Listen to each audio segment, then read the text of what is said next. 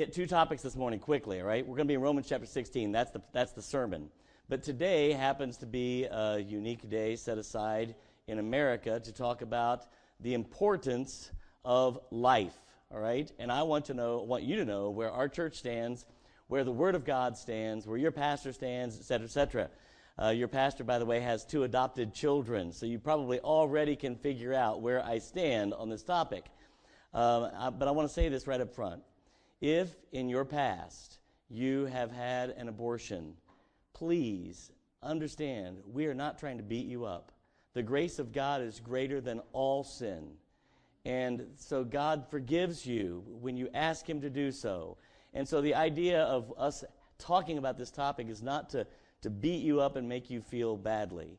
But I do want everyone from this day forward to understand that if you leave here and go out and have an abortion, I want you to feel stinking rotten. That is murder, and you should not participate in that. God's word says it that way. In the Old Testament, you would be taken out and stoned for that. God has no place for that. None. I don't care what excuses are out there for it. There's not a reason for it we as Christians trust a God who is greater than we are. And so when there are complications and inconveniences in our lives, we do not deal with them by sin. We deal with them by righteousness and trust the God who has empowered us to make righteous choices. You understand how this works? I'm, I'm trying to be nice about it, and yet I want to be firm about it. Uh, I, I, am, I have two kids that might have been, a, been aborted. One who was literally, they tried to abort. And which of my two kids would you like to see gone from this world? Exactly. And that's the way God is, too. So I'm going to share with you some real quick stats just so you know this is why it's so important.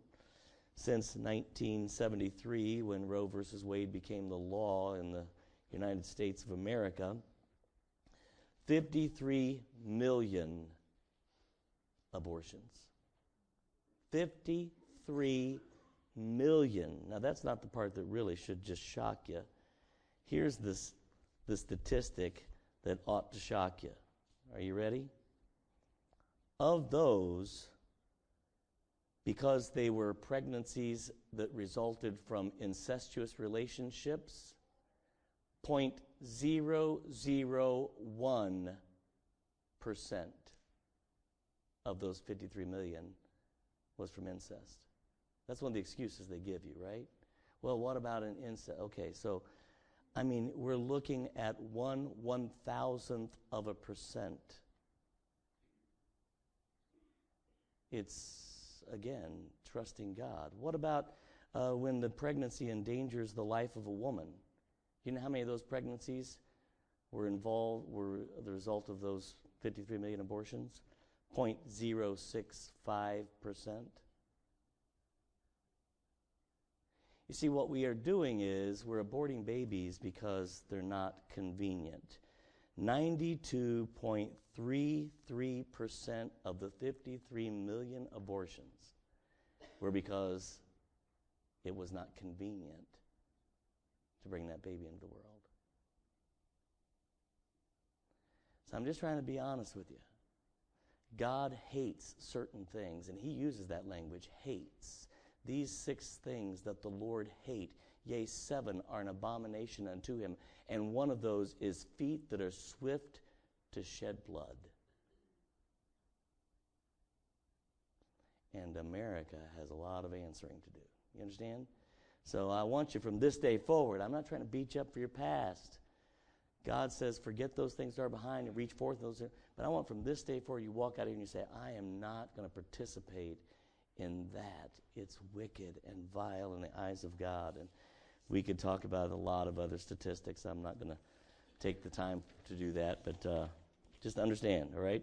I love my kids. And what's great is you love my kids. And um, they might not have been here, but for the grace of God. So we're in Romans chapter 16. Romans, the 16th chapter. This month, uh, in January is our missions month, and so I'm going to wrap up our missions conference from last weekend and all the things that I haven't been able to say this month because I had surgery on my vocal cords and all that stuff, uh, and try to wrap it all up today in Romans chapter 16. We're going to tie together Romans 16 and 2 Corinthians chapter 8. Uh, you don't have to turn to 2 Corinthians 8, I'll read it to you. But uh, Romans chapter 16, where the Apostle Paul literally is making a list of the people that uh, have helped him in his missionary journeys. Uh, that God had put together many people in his life that have been a help. And since, from our perspective as a church, Southeast Baptist Tabernacle, what we want is to figure out how we can, as a church, help missionaries. So, what we ought to do is let the Word of God tell us how, right? These people helped the Apostle Paul in his missionary endeavors, and what we can do is learn from them on how to help our missionaries to take the Word of God around the globe where it needs to be heard so desperately. Let's pray. Father, we ask that your blessings would be upon the message this morning. God, I pray that you would teach us uh, how to involve ourselves in missions in a unique way as a church, uh, as individuals, that we would step up and, and allow you to use us mightily. God, we bring our nation before you and we understand that uh, we have placed ourselves as a nation uh, perhaps in the crosshairs of your judgment for 53 million souls. And God, I pray that your mercy and your grace would be upon us. I thank you for uh, just recently bringing into uh, power some men who want to turn these things around and pray that you would uh, graciously allow them to do so. God bless this service now. In Jesus' name we pray. Amen. Romans chapter 16. Starting in verse 1, as the Apostle Paul is talking, he's going to give a list, and we're not going to read through this whole list because it's a long list. Uh, but I want to pull out some nuggets of how you and I can learn how to be a blessing to our missionaries. Romans chapter 16, verse 1 says, I commended to you Phoebe, our sister, which is a servant of the church, which is at, you say that word, Cenchrea. Now listen up. It is amazing thing to me that the Apostle Paul starts this list with a woman in our Baptist circles, that's like taboo, right? But this is where the Apostle Paul starts. So I want to say something to you, ladies. You know, God has a purpose for you in this life, in this church. Do not walk away from it. Please do not. We need the Miss Jeans of the past in our church to be here, the Miss Barbs to be here. And God has so graciously, Miss, Le- Miss uh, Lunn, if I said Leon, most of you wouldn't know who she is. Miss Lund, maybe still don't. We, we need them uh, in to. They were rocks in this church's ministry, and God used them to to anchor many people in this place. And and I would just encourage you, ladies, don't back away from it. The Apostle Paul says, "I want to I want to give you some people that have helped me out." In a great way, as I was taking the gospel around the globe, and the first thing the Apostle Paul says is, I want to talk to you about this woman. Phoebe. And so let's learn from Phoebe. What did she do? And what could we as a church embrace in what she did? That you receive her in the Lord as becometh saints, and that you assist her in whatever business she hath need of, need of you, for she hath been a succorer. And that is an old word, I know. And what it really means is she's been a great help. She did anything that we needed done, she was there. You know, one of the things that we need to start doing is reading our missionary letters. And if there's something we can do, be a Phoebe. Now, I'll grant you that sometimes we can't do much because they're, you know, 2,500 miles away and we're here. I know how that works. But I also know that if you'll read the letters, sometimes it's simple things like, uh, you know, we need, and they'll bring up something, and or maybe they don't even say that they need it. They just simply are talking about something, you, and you're thinking to yourself, if they had this, that would fix that problem. And you might be able to provide that because you've made it or because you can buy it and send it over to them. Maybe as a church, we can do that, whatever it happens to be. Phoebe simply said, I will, I'm willing, Paul, to help you because I think getting the gospel to a lost and dying world is so important that I want to jump in and help in any way that I can. And so she became a help meet, a, an, a succorer, an assistant, any way that she could be of assistance to the Apostle Paul, that's what she did. So I want to encourage you to look at Phoebe and try to be a help. Be creative in this, by the way. I don't have any idea what all the, that she did. I don't know. The Bible says she was a sucker of many and of myself also. That's what the Bible says.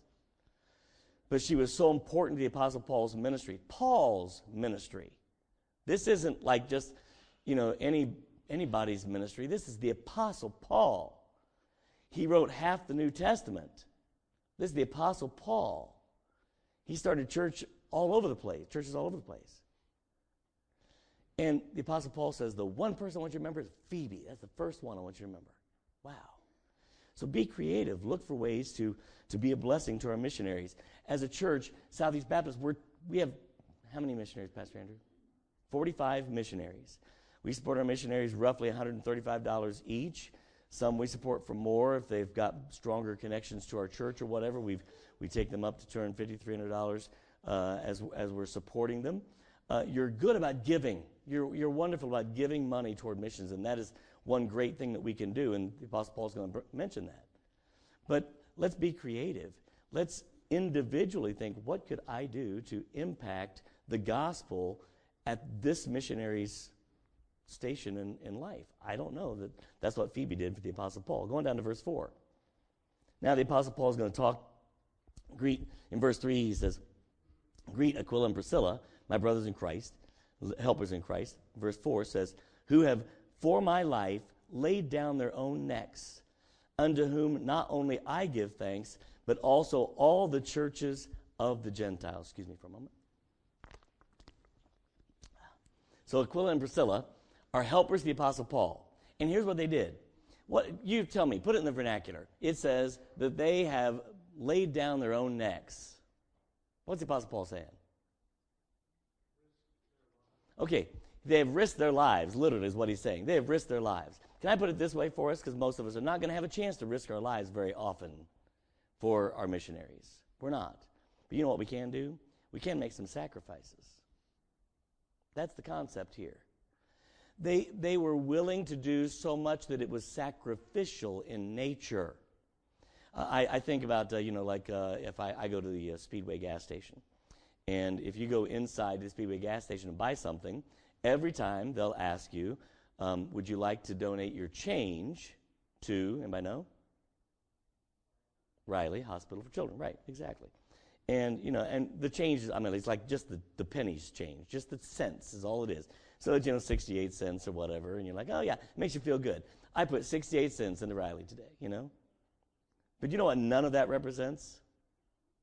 A sacrifice. None of it represents a sacrifice. There's no sacrifice in that. I mean, it's not like uh, I'm gonna, I, am I've got to figure out how I'm gonna do other things in order to give up that 68 cents. Like, yeah, that's why it's just not that big a deal. Uh, if I don't give it there, you know what I do with change? Probably the same thing you do.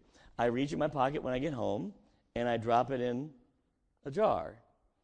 Uh, now we've got this jar. It stands about this big. It's plastic. It's got Colts on it because we're Colts fans, and um, and we drop it. In, you know what we? That jar represents nothing to us. Honestly, if you came in and stole the jar, it's not like we go, "Oh no, what are we going to do?"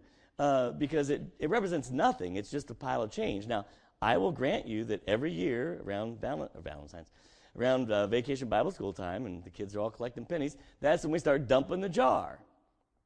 And we're always amazed at how much money's in there because it's usually two or three hundred dollars.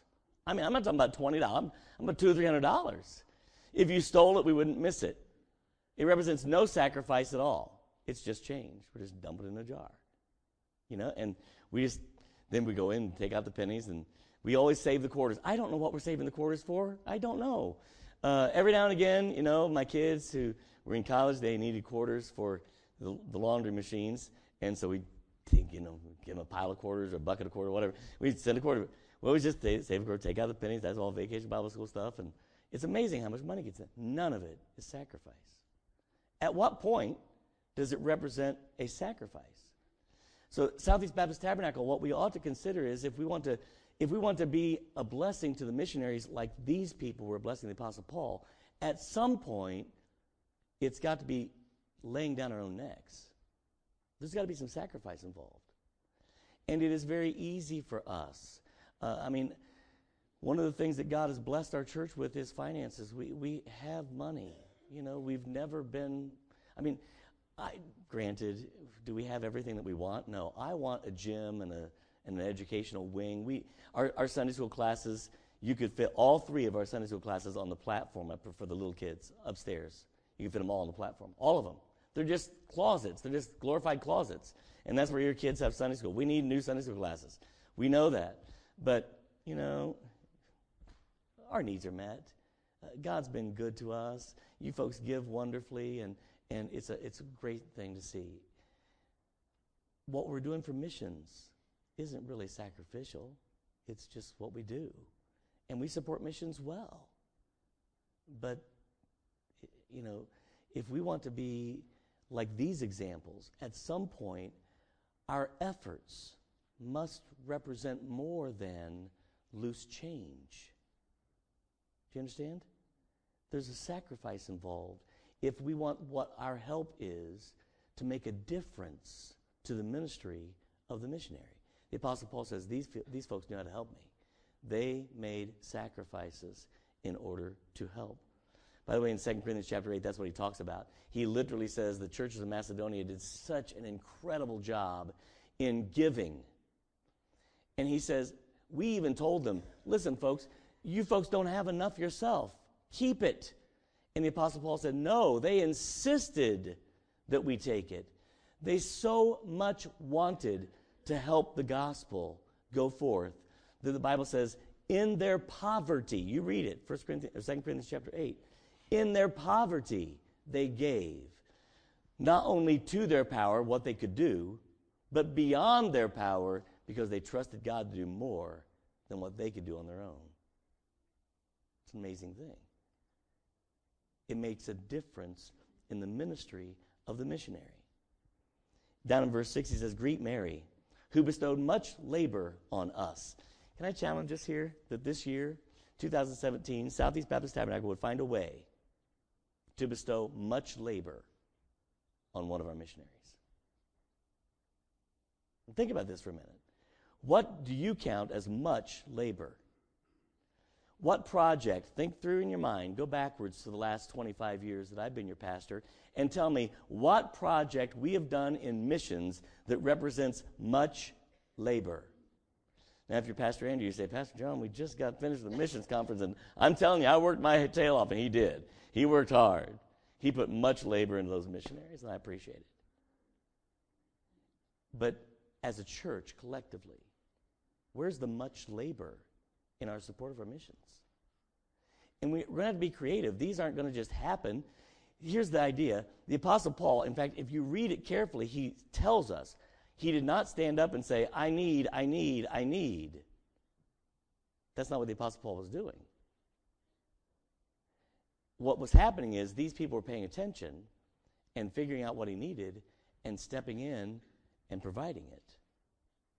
So if Southeast Baptist wants to have a unique ministry to missions this year, we need to look for unique ways to provide much labor on what they're doing.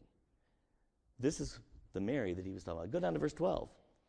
And then, as we read verse 12, thank God for your parents. Salute Tryphena and Tryphosa. Aren't you so glad that your parents are who they are? I've got some unique names in my family. I do. Liebert, Leland, Luther, Zelmer, Zelda. Those are all my dad's brothers and sisters. I'm not making it up. I'm not making it up. My grandmother hated her kids, I think. She didn't. She loved them. She did. Zelmer married Alvina. Merville married Opal. Merville and Opal had Dorcas and Georgiana. I was so thankful when my name was John David Ray. Boring, boring, boring. Yes! Thank you, Lord. but the Apostle Paul says, Salute Tryphena and Tryphosa, who labor in the Lord. That's what they did. They, yes, they were sisters. They labored in the Lord. What a wonderful thing to have said about you. that they just simply said, We're going to make a difference in the Apostle Paul's ministry. They adopted Paul as their missionary, and they labored in the Lord with whatever labor it was. Paul doesn't give us, he just says, This is what they did. And it made a difference in his ability to take the gospel around the globe. Down to verse 14, 15, 16. Salute, yeah, you can say all those names there. And the brethren which are with them. Salute, there they are again. And his sister, and Olympas, and all the saints which are with them. Salute one another. Listen to what it says with a holy kiss. And I know that I'm going to read into this passage here. But you know what I get from this passage right here? These are these these folks just they just were encouragers. They knew how to come along and just greet you and make you encouraged. And I, I have no idea what it's like to be a missionary. I don't. I know that I went to camp the first time uh, I had to leave my kids to go to camp. When I went to camp before, I just went to camp. Then my kids were born, and my wife would stay here, and my, I'd leave my kids. And I remember I literally cried the first day of camp. I couldn't take it. Then JD got old enough to talk on the phone, and JD and I are both crying. Melody said, Don't call back. I'm not making that up. She's, Don't call back. We'll see you when you get home. Because she's, I'm not going to put up with him crying every time you call. I can't imagine what it's like to leave all that you love and go someplace else and stay because that's what God's called you to do. I know that God would give me the grace to do it if that's what He called me to do. But I know that it would be easy to get discouraged if I was in that situation. What could you do to encourage one of our missionaries? Greet them with an holy kiss. Let them know that they're thought about, that they're cared about, that they're loved that the job that they're doing is appreciated and important. So important that I've taken five minutes to send an email or 10 minutes to jot a handwritten note. Or it's so unimportant that I'm not really sure. You get the idea. The Apostle Paul says we need people that are just going to greet us with a holy kiss who are just going to let us know that they're thinking about us, going to encourage us to stick with it and not, uh, not quit. Then he goes down to verse 19. He says, For your obedience has come abroad unto all men. I am glad, therefore, on your behalf, but yet I would have you wise unto that which is good and simple concerning evil. And you say, Pastor John, I'm not sure that that tells me anything Yes, it does. Now, listen to this. This is huge. The Apostle Paul says, You want to be a blessing to me as your missionary? Then keep your testimony right. You know what it does for a missionary to come home and find out that the church that was supporting him has had three splits? That their reputation in the community is an embarrassment? That the pastors run off with the secretary and the assistant pastor ran off. You get the idea. The Apostle Paul says, I th- I'm thankful that these people are known for their obedience. And they're known for the testimony that they've maintained. And one of the things that we can do, Southeast Baptist, to be a blessing to our missionaries is to not let Southeast Baptist fall apart. Right? To stay strong, let the testimony be strong. So that when they come back, they're not just encouraged because we've been sending them a note or whatever. They're encouraged because they see that God has been working here as well as there. What a wonderful thing. He says, For your obedience has come abroad unto all men, and I am glad on your behalf. Be an example of the believer, is what he's saying to them. Be an example of the believer in word, in charity, in faith, in purity, all the different things that he lists there in Timothy. Now listen to verse 20. I want to tell you, give, this, give you this and I'm done. I'm going to rest my voice and give us a chance as a church to kind of chew on this for a while. And I'm, I'm challenging you individually to do something for missionaries in 2017. I'm challenging Southeast Baptist as a church to think about how we might tweak what we're doing and be a greater impact, have a greater impact on the, the ministries of our missionaries. But look at verse 20. It says, And the God of peace shall bruise Satan under your feet shortly. Now, I know that he's concluding this whole book. But in this chapter, he's saying, Listen, these are my helpers. All these people have done so much. And here is a promise that comes with the believer that embraces the ministry of a missionary and make sure that that missionary has a chance to stay on the field, doing what God has called them to do. A promise given. And the God of peace will bruise Satan because of what we're doing. Folks, it's basically saying God will give you victory when you do these things. Keep your obedience, keep your testimony, and the God of peace will bruise Satan. What a wonderful thought. Keep reading there in verse 20. The grace of our Lord Jesus Christ be with you. Amen. Now, Paul puts a salutation at the end as he closes out the book. But that's what he's saying to those who have been such a great help to him in the ministry. I want Southeast Baptist Tabernacle to represent the letter of our missionaries, the Romans 16 of our missionaries.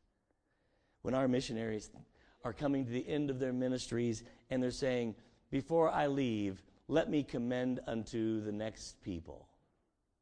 I want Southeast Baptist Tabernacle to have had that kind of an impact on the ministry of our missionaries. If there's one church I could not do without, it's Southeast Baptist. Wow. That happens when we embrace the mentality that these people had toward missions, individually and collectively. Heads bowed, eyes closed, please.